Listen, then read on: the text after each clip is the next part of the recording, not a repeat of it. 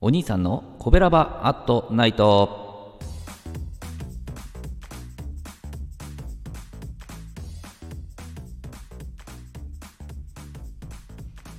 はい皆さんこんばんは。コベラバラジオ部のお兄さんでございます。え神戸が好きで音声配信が好きな神戸ラバーが集まる大人の部活動神戸ラバラジオ部でございますが、えーその神戸ラバラジオ部の活動として配信していますのが神戸ラバアットナイト。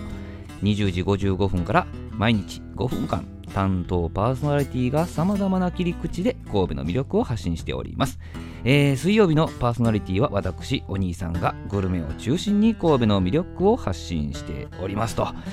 えー本日からですね3週連続で、えー神戸のおすすめランチをご紹介させていただきたいとそのように考えておりまして初回の今回はですね和食でございます。和食編。えーお店の名前はご飯屋一心さんでございまして、えこちらのランチはですねラインナップが豊富でですね、え大人気で数量限定の日替わりランチ。えー先日行った時もね、もう日替わりランチ終わってましたけどね、えーそしてそれと安定の定番ランチで、えーランチは構成されていまして、えー定番のランチはですね、え若鶏の竜田揚げ定食ね、え隣の人が食べてましたけど、すごいボリューミーな感じでね、え次行ったらチャレンジしてみたいなと思わせるようなやつでしたね。えーサバの幽庵焼き定食、えだし巻き卵の定食、え豚の角煮定食、えお作りと季節の天ぷら定食、カニクリームコロッケ定食とありまして、す、べ、てですね、羽釜で炊き上げるおひつご飯、お漬物、味噌汁、そして小鉢2品がですね、セットでございまして、この日の小鉢はですね、うの花とごま豆腐でございました。いや、ご飯がね、とても美味しくてね、えー、つやつやでね、ふわふわしててね、いやもうお漬物だけとか、味噌汁だけでもこのご飯は進むと、そんなご飯でございますね。おかわりもできます。えー写真はね、サバの幽庵焼き定食とカニクリームコロッケ定食でございましてね。えー私はカニクリームコロッケ定食を食べましてね、えーっと、知人と言ったんですけども、知人はサバの幽庵焼き定食を頼んでたということですね。幽庵焼き、ご存知ですかね？あの醤油、酒、みりんのね、えー合わせたものにですね、ちょっと柚子とかかぼすとかの輪切りをポーンと入れまして、えーそこに魚をくぐらして、それで焼くのが幽庵焼きでございますね。えーちょっと雑学入れてみました。えー日替わりのね、その人気のある日替わりにしようか、定番ものでいこうかでね、毎度迷わせてくれる、そんなお店でね、え最後は温かいほうじ茶でほっこりと締めると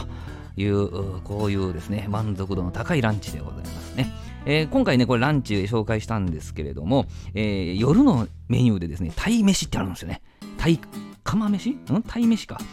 いや、絶妙な塩加減でね、鯛の身の火の通り具合も、もうほんと素晴らしい。完璧です。カチカチに硬くなってないんですよね。